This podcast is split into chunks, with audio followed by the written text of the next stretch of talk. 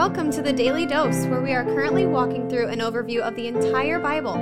Join us today as we learn the story of Scripture and see God's redemptive plan through Christ from cover to cover.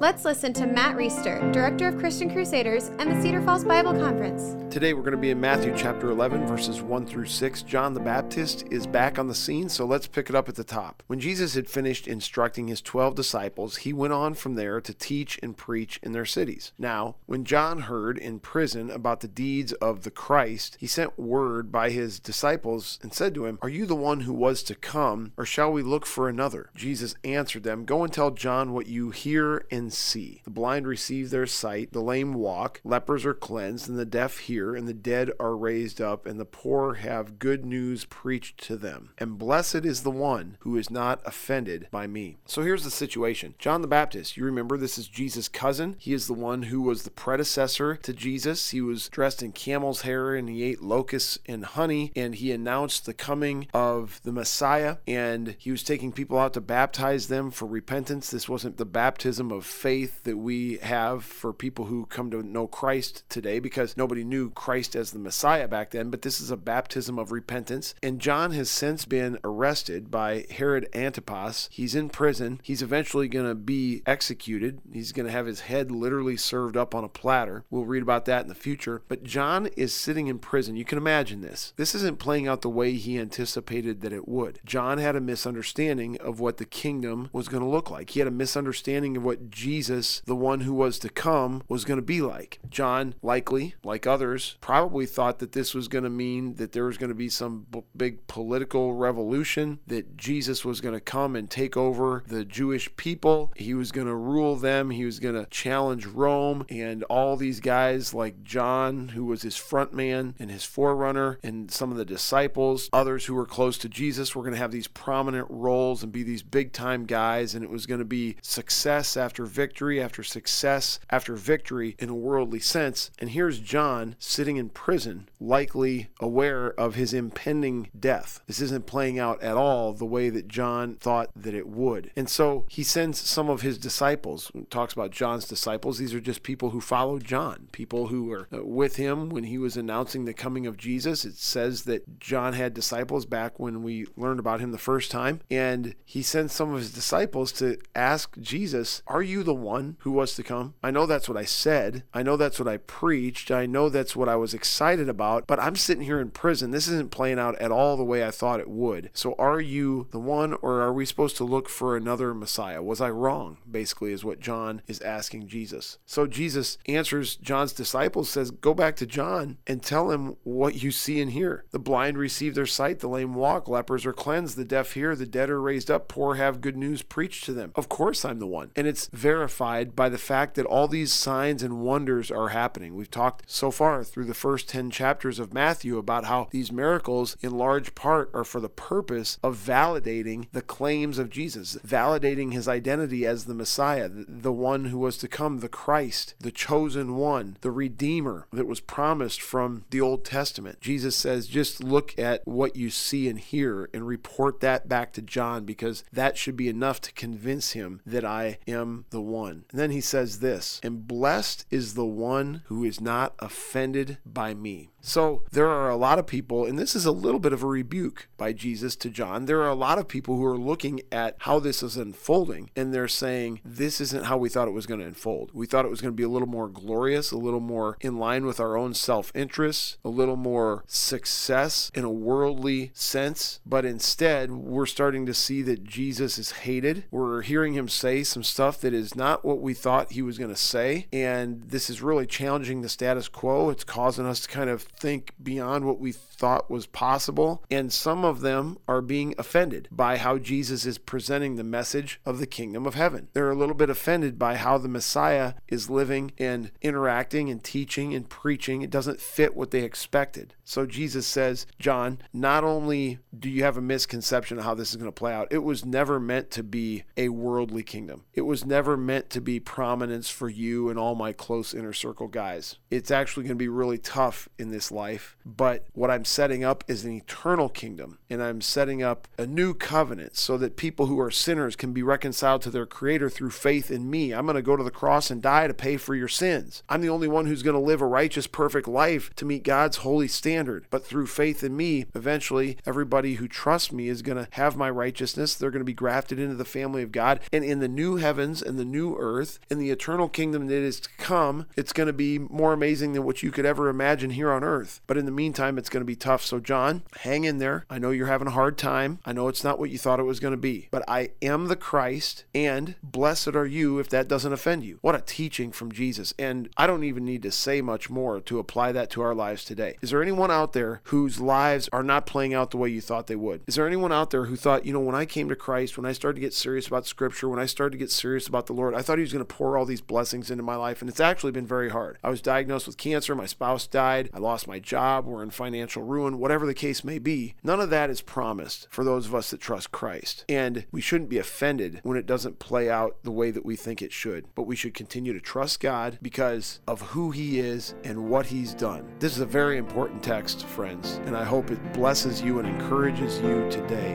as it has me. Take care. The Daily Dose is a podcast of Christian Crusaders radio and internet ministry. Please subscribe to this podcast, leave a five star rating, and prayerfully consider financially supporting our ministry at ChristianCrusaders.org, where you can also find our weekly 30 minute radio broadcast, which airs on stations around the world, and where you can listen to our Conversations podcast featuring inspiring interviews with interesting Christians. We also want to highlight two ministry partners.